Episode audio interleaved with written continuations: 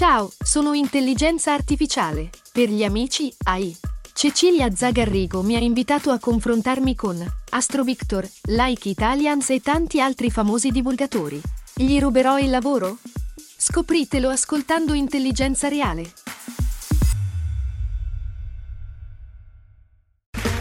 Okay, round two.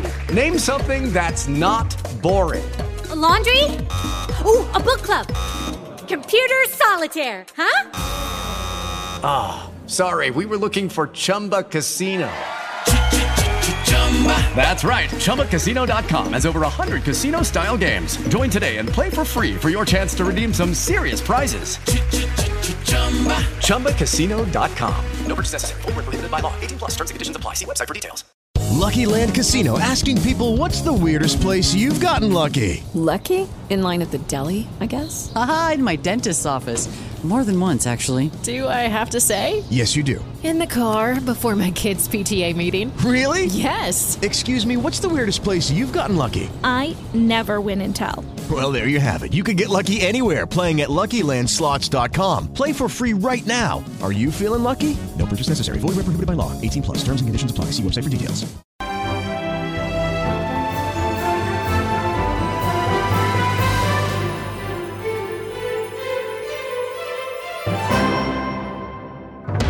Eccoci Beppe, siamo tornati, tu sei un po' distratto e ti devo richiamare all'ordine. All'ordine, però siamo sempre qui ai Magnifici 7. Sempre sul pezzo. Ciao Simone. Ciao Giuseppe, come stai? Molto bene. Bene, bene.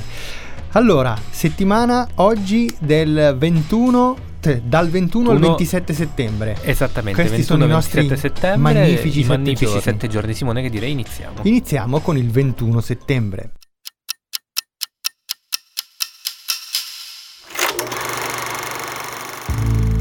Mi ricordo di Chiara come una bambina ricca di voglia di fare, di vedere il mondo, di viaggiare. Se voleva fare qualcosa era difficile convincerla a non farlo. Io non volevo diventare famosa, non era questo il mio obiettivo, però volevo fare qualcosa che avesse un senso. Allora Simone, partiamo da un film che sarebbe meglio definire un film fenomeno. Si chiama Ferragni Unpost.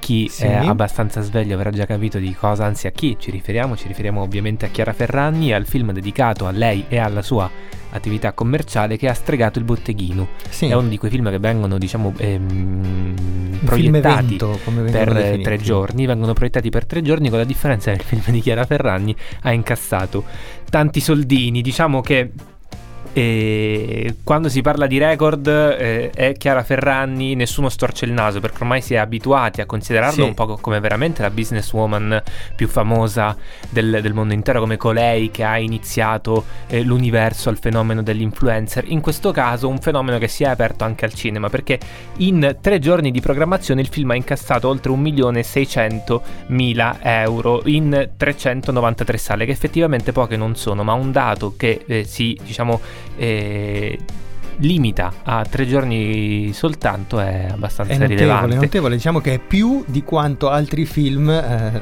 riescono ad incassare Sempre in, in- tutto in- l'arco di, di, sì, di- anzi di molto di, più, proiezione. 10 volte più di quanto eh, altri film non riescano a a incassare raggranellare. in diverse settimane di programmazione. E che dire Giuseppe, il- questo documentario firmato da Elisa, Elisa Moruso. Amoruso e è un documentario che ci ha messo un po' d'accordo, lo possiamo dire. Cioè, una grande occasione sprecata per certi aspetti. Una grande occasione sprecata perché la, la- la strategia non è stata abbastanza chiara, o forse lo è stata troppo, nel senso che di Chiara Ferragni, per ovvi motivi, e parlo delle storie di Instagram, per essere banali, sappiamo veramente tutto visto dalla sua prospettiva. C'è lei che decide Certo. cosa farci vedere della sua vita privata. E qui il punto di vista continua ad essere il suo. Continua a Beppe. essere il suo, è molto verticalizzato appunto sulle esperienze commerciali di enorme successo che la signora Fedez, oppure Fedez che è il signor Ferragni, Eh, secondo me sì, Fedez che è il signor me sì. e si è trovata appunto a gestire con estrema disinvoltura e saggezza. E grande lucidità.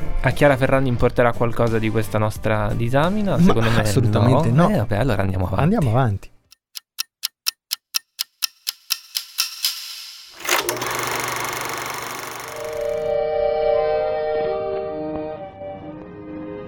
È notte ed è molto tardi. Qualcuno qui attorno sta suonando la Vie en Rose. È la maniera francese per dire sto guardando il mondo con degli occhiali colorati di rosa. Ed è esattamente quello che provo io adesso. Ho imparato tante cose qui. E non soltanto come si fa il canard all'orange o la crema alla Vichy, ma una ricetta molto più importante. Ho imparato a vivere. 65 anni fa Simone debuttava nelle sale USA e in particolare a New York City uno dei miei film preferiti, Sabrina, con Audrey Hepburn, William Holden e Humphrey Bogart. Una commedia che è molto più di una semplice commedia, in primo luogo perché è un film di Billy Wilder, che è un maestro assoluto, era un maestro assoluto, uno dei miei registi preferiti, e la faccio breve, è stato diciamo un campione nel costruire storie sfaccettate perché per personaggi che in un modo o nell'altro nascondono o trasformano loro stessi. Mi viene in mente A qualcuno piace caldo con i protagonisti Jack Lemmon e, e Tony Curtis che si travestono da, da donne incontrano il personaggio di Marilyn Monroe. Mi viene in mente il personaggio interpretato da eh, Gloria Swanson in Viale del Tramonto che si sottopone a una serie di strazi estetici per provare a tornare sulla cresta dell'onda. Mi vengono in mente tanti altri film come 1, 2, 3, come Testimone d'accusa in cui il gioco del travestimento è spesso in cui si ricorre spesso appunto a questa occasione di travestimento. Nel caso di Sabrina il travestimento è sociale, perché c'è questo personaggio di umili origini che tenta in un certo senso la scalata al successo e intanto è corteggiata, anzi è divisa tra eh, due fratelli interpretati appunto sì. da Holden e da Humphrey Bogart. Questo diciamo per chiudere un po' eh, una sintesi su questo film assolutamente straordinario. Simone, tu di Sabrina cosa ne pensi? Si sarà capito che io lo venero particolarmente. Beh, oggi Beppe abbiamo iniziato la nostra puntata d'accordo sul film della Ferragni e siamo ovviamente d'accordo anche su Sabrina. Vabbè, come, direi, si fa? come si può non amare, eh, non amare Sabrina? È eh, forse eh, il più interessante tra eh, gli esiti della commedia sofisticata degli anni 50 il più interessante anche perché per certi versi finisce per ribaltarne alcune logiche, no? È una favola, eh, ma una favola che ha determinati aspetti, come dire, che sono corto, cortocircuitati. eh, lo so, ho qualche, qualche problema di dizione. E, ehm, perché eh, insomma il, si, si, è fatto riferimento spesso no, a un aggiornamento del mito di Cenerentola, di Cenerentola sì eh, filtrato attraverso la grande ironia di Billy Wilder che eh, eh, così rovescia e demistifica il, il, mito di Cenerentola ma anche il mito del, del principe azzurro che, mm-hmm. che, in mhm. questo caso è profondamente demistificato. Insomma un film eh, di cui è giusto ricordare, L'uscita. giustissimo ricordare il, la prima uscita, il, sì, il, compleanno, compleanno, e che va assolutamente recuperato, recuperato da tutti recuperato. coloro che non, hanno, che non, hanno, mai avuto la fortuna di vederlo. Di vederlo.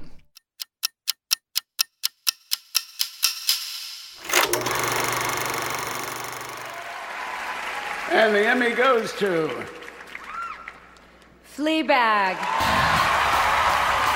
Allora, Giuseppe, siamo giunti a lunedì. Lunedì nostri, 23, sì. Nei nostri magnifici sette giorni. Lunedì 23 eh, parliamo di, però di un fatto che è accaduto nella notte tra domenica e lunedì, cioè sono stati assegnati gli Emmy Awards, eh, Beppe. Sì, diciamo nessuna grande sorpresa nella sezione drama dove ha vinto Game of Thrones, nonostante una settima stagione Simone che non è stata proprio amatissima. Mm. Le sorprese più interessanti sono nella sezione comedy, appunto dove come migliore serie è stata appunto premiata l'inglese Fleabag che è ideata e interpretata dalla talentuosa Phoebe eh, Waller-Bridge. La bellissima, bellissima Fleabag. Eh, la bellissima Fleabag, appunto la Waller-Bridge ha battuto a sorpresa appunto una veterana come Giulia, Giulia Louis-Dreyfus News che appunto era candidata per l'ultima stagione di VIP, una serie appunto che le ha permesso di vincere l'Emmy per tante stagioni. Si pensava che avrebbe vinto anche quest'anno e all'improvviso invece ha vinto Fleabag. la Waller Bridge. Allora, cosa dire su Fleabag? Dirò poco perché poi abbiamo un ospite che ci delizierà. Beh, diciamo che innanzitutto è uno di quei pochi eh, prodotti che ci mette d'accordo, Beppe. Sì, assolutamente.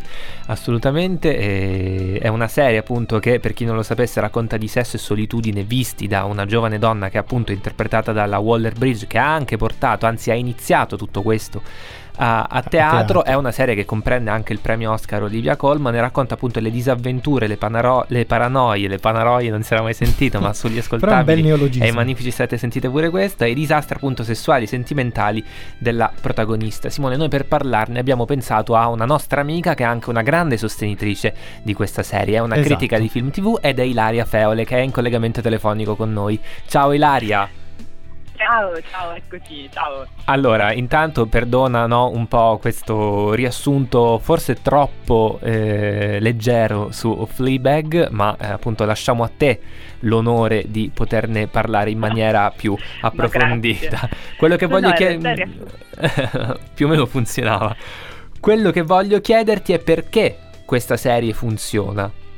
È una, bella, è una bella domanda e io per, per, quanto mi riguarda ho una vera venerazione, la definirei, per Phoebe Waller-Bridge, nel senso che ritengo che dovrebbe dominare il mondo, quindi questi Emmy sono già un buon primo passo verso questa, verso questa strada.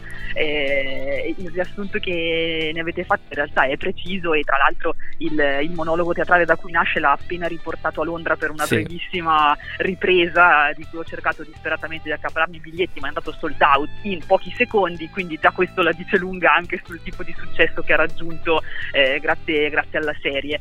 Eh, perché funziona Fleabag? Perché funziona così tanto? Perché funziona con tutti? Eh, secondo me innanzitutto perché parla di cose veramente universali, per quanto parli mm-hmm. anche di una cosa molto precisa, perché la protagonista è una persona di circa 30 anni, sì. Eh, che ha comunque un certo benessere alle spalle, che vive in una città precisa che è Londra eh, e che è una donna femminista senza peli sulla lingua lingua con, eh, con, grandi contraddizioni che non ha alcun problema a, a mettere in scena, eh, però ci parla anche davvero di, queste, di, questi sentimenti che, come dire, sono molto contemporanei, la difficoltà di, eh, di trovare un'identità, la difficoltà di conciliare eh, davvero le contraddizioni che sono di una generazione, ma, ma, non soltanto. E questo lo fa con un registro che eh, davvero dà un senso nuovo, secondo me, a quella bruttissima parola inglese che però bisogna sempre usare in questi casi, che è tramedi, perché davvero con Fleabag ridiamo, ci scompisciamo, eh, pensiamo che siano delle cose più divertenti mai viste, ma poi eh, arriva veramente di solito un gancio dritto in faccia eh, dove ci rendiamo conto che comunque sta parlando di cose veramente dolorose, di, ehm, di, traumi che sono magari sepolti, che la protagonista affoga nel certo. occasionale, nella, nella, cattiveria verso le altre persone, sì, ma sì, comunque sono lì e non, a galla. Non rivelo niente di nuovo a chi ha visto la serie o la vedrà quando parlo ad esempio della perdita della madre, no? che è una certo. uno dei, dei temi più, più, importanti, la perdita di un'amica. Nel senso, ci sono effettivamente degli spiragli al dolore che la serie tratta in maniera, secondo me, molto interessante. Senza, Ilaria, sono sicuro che sarai d'accordo con me. Mi prendo, questo, mi prendo sì. questa, questa, libertà. questa, libertà. Senza, se, senza, diciamo, dire nulla di troppo nuovo. C'è la rottura della quarta parete, certe dinamiche, veramente ripescano in contesti che sono, eh, diciamo, consueti sia nella commedia che nel dramma. C'è però quell'ingrediente in più, che probabilmente è dovuto anche alla scrittura della Waller Bridge, che rendono questa serie un po' diversa dal classico canone cui oggi diciamo siamo testimoni. Voglio dire, non è una novità pensare a tutte le serie dedicate al sesso e ai millennials che sono disponibili su, su vari canali, ecco.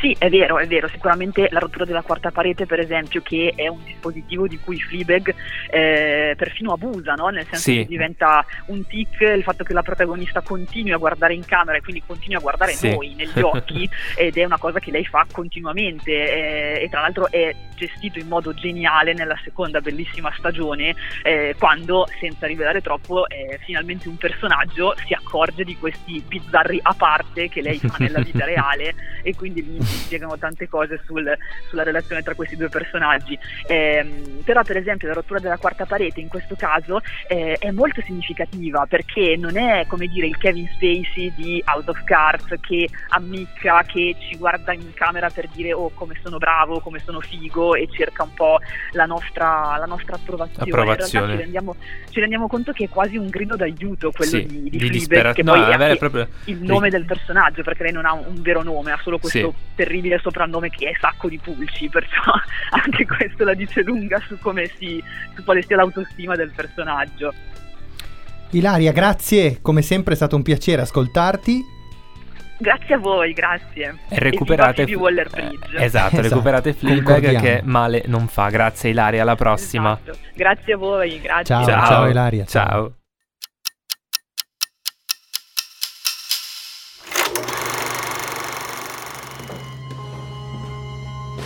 Signor Buschetta. Buscetta. Come è Tommaso Buscetta, da insegnare buono. Simone, è stato annunciato il film che rappresenterà l'Italia agli Oscar e io ovviamente mi riconfermo grande eh, vaticinatore. Grande profeta. È il traditore di Marco Bellocchio. Tu l'hai visto a Cannes, io l'ho visto quando è uscito in sala. Ti vorrei fare due domande. Velocemente chiederti cosa pensi del film di cui, parla- di cui, abbiamo già parlato. E secondo, secondo te che, che strategie ha, che chance ha di poter aspirare ad arrivare nella cinquina finale di coloro che ha il Kodak Theater? Sarò molto breve. Vai. Il film eh, mi piace molto, trovo che sia veramente un grande film. Chance Concordo. di entrare nella cinquina, secondo me, pochissime. Ricordo anche che dicevi questo. Sì, e... chance di. Mm, chance di vittoria zero, zero chance di entrare nella cinquina pochissime. Ecco, questo è quello che penso. Perché? Perché eh, credo che Ehm, nonostante nella storia mh, di Buscetta raccontata da Bellocchio ci siano degli aspetti, diciamo così, di universalità, ma credo che sia una storia un po' troppo italiana per uh, fare presa sui membri dell'Academy. E poi credo che ci sia anche un problema di competitor che quest'anno sono eh, particolarmente agguerriti. Soprattutto uno che è reduce da una palma d'oro. E esatto. Probabile che stiamo parlando appunto di Parasite. Parasite. Che eh, secondo i primi, diciamo, i, i, pundits rischia appunto di vincere l'Oscar al miglior film. Secondo i bookmakers rischia di vincere l'Oscar come miglior film straniero.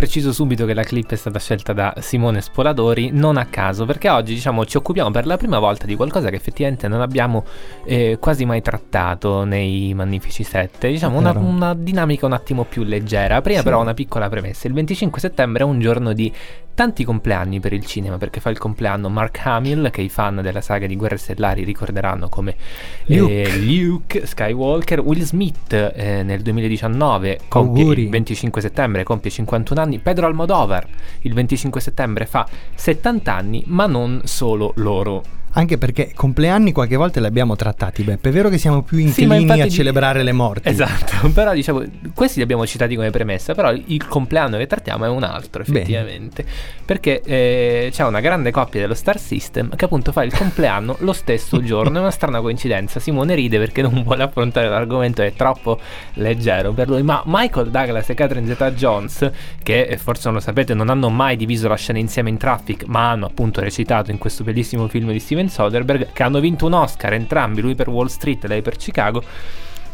e che sono sposati da 20 anni, fanno ecco. il compleanno lo stesso giorno, il 25 settembre, hanno 25 anni di differenza, ma questi diciamo sono dettagli. Voglio dire, Simone, quando ti ricapita di fare il compleanno con tuo marito o con tua moglie? Ecco Beppe, però innanzitutto io ridevo anche perché so che tu hai una passione atavica, atavica e, e, radicata per Catherine Zeta-Jones. Eh, buttata via. Eh. E quindi eh, insomma siamo riusciti a parlarne finalmente. E Vedi? poi siamo eh, adesso aperti anche al gossip, mi pare di capire. Sì, eh, si può accampare sempre solo di teoria, voglio dire, ogni tanto un po' di vabbè, leggerezza. Vabbè, vabbè.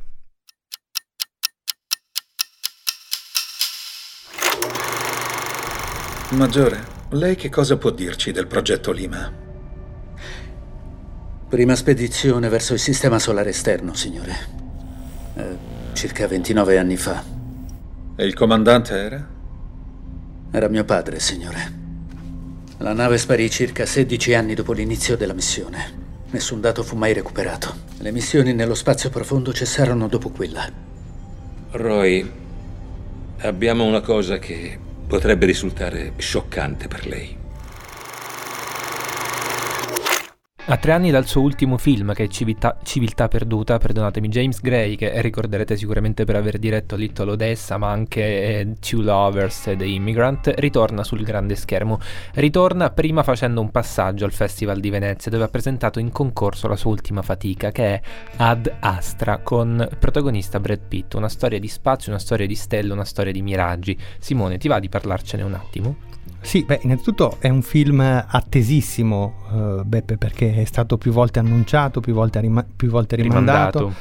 Sembrava dovesse essere uh, nel programma di Cannes di quest'anno, poi i problemi alla post-produzione lo hanno fatto slittare alla mostra del cinema di Venezia.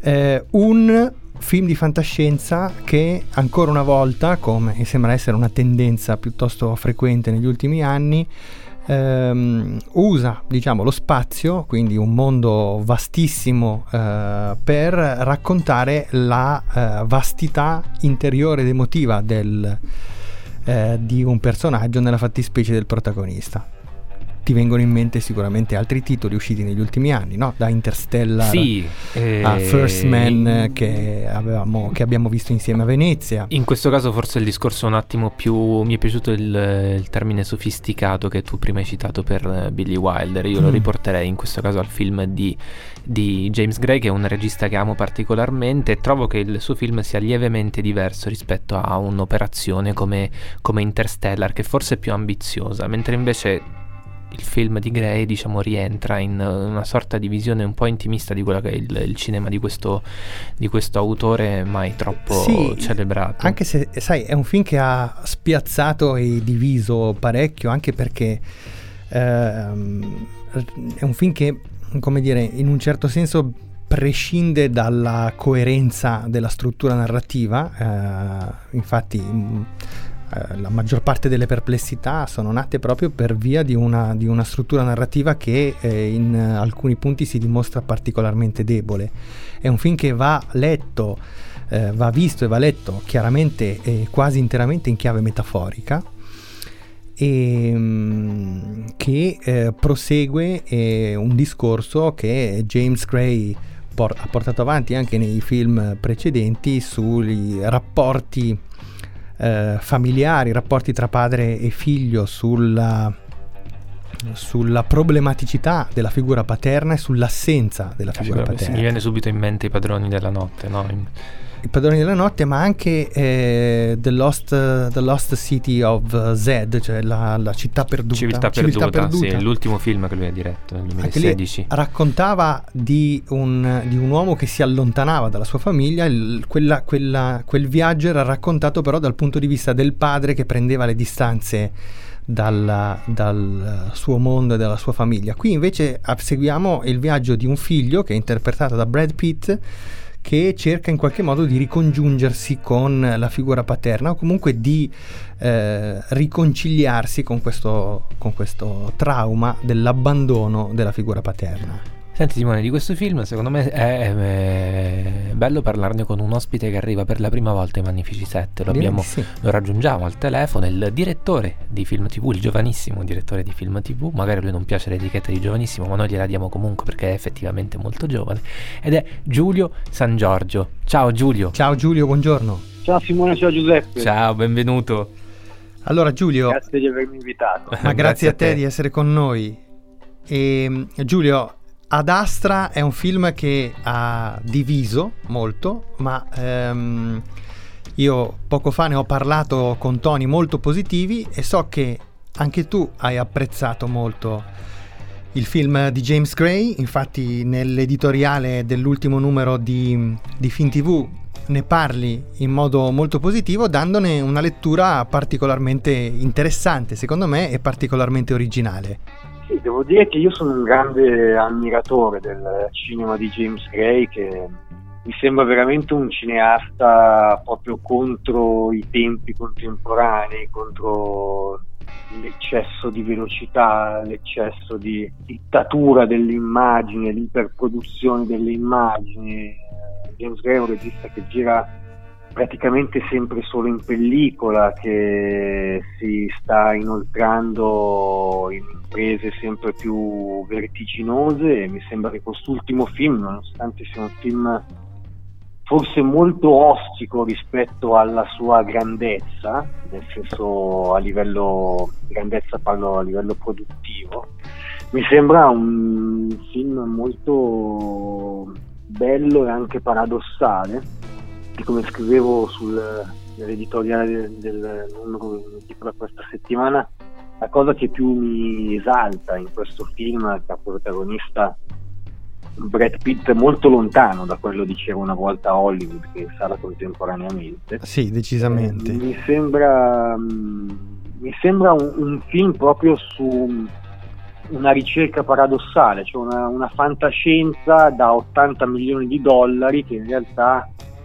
non è tanto interessata a fondare mondi, anche se poi eh, dire, le scene d'azione nello spazio sono fantastiche, certo. Gray soprattutto un grande regista, ma c'è questo sperpero di budget di denaro di produzione per parlare di una storia molto piccola, interiore, sì, sì, molto intima. Con, il legame con la realtà e questo mi è piaciuto moltissimo. Ecco, c'è una, una frase del tuo editoriale che mi ha colpito e che vorrei chiederti di spiegare ai nostri ascoltatori e che è proprio l'ultima, quella con cui chiudi dopo aver elogiato Gray perché a tuo modo di vedere, e sono molto d'accordo, fa un cinema in grado di semplificare, di scarnificare, di fare a meno del superfluo, chiudi dicendo tornare finalmente a vedere prima di tutto per imparare a sentire. Sì, l'idea è che, almeno questa è una mia ossessione, nel senso che tante volte il cinema contemporaneo, ci sono tantissimi film che hanno ormai come protagonisti dei personaggi che sono anaffettivi, eh, incapaci di sentire, che mm. soffrono una delle malattie del, del contemporaneo che il cinema riesce a individuare, è proprio l'assenza di empatia, il fatto che non si riesca ad avere i sentimenti giusti al momento giusto, a capire e comprendere il sentimento che muove le cose, le persone, eccetera, eccetera. È, è pieno di questi personaggi nel cinema contemporaneo. E, e il film di Gray racconta proprio questo, racconta il percorso di una persona mh, che segue un padre che era ossessionato dalla scoperta di una nuova immagine, di un alieno, e però impara nel corso di questo viaggio invece a non rincorrere né l'immagine del padre né un'immagine ulteriore che può essere quella della scoperta di nuovi mondi, ma impara finalmente a sentire la realtà, eh, cosa che invece il film, per chi lo vedrà, insomma lo capirà molto meglio vedendolo, racconta invece questo personaggio come se dovesse per forza essere non empatico con la realtà. Sì, che tra l'altro è un tratto che ha in comune con, eh, con, il padre, come se entrambi avessero avuto sempre lo sguardo rivolto ad astra, per parafrasare il titolo, incapaci di vedere e di sentire la realtà che li circonda. Esattamente, esattamente, ma lui forse impara a lasciare andare l'immagine del padre, a capire invece quella che è la realtà che gli sta intorno, cioè non il mondo inventato dalla fantascienza, ma il mondo che ha da parte, insomma, in cui è. Bene Giulio, Giulio, grazie mille per, il, per, essere stato qui. Siamo felici di averti avuto per la prima volta ospite Magnifici 7. Speriamo che tu possa tornare in futuro. Ecco. Ti aspettiamo Molto anche volentieri. qui in studio grazie da noi a, a trovarci. Grazie. Ciao Giulio. Ciao. Ciao ciao. ciao. ciao. ciao.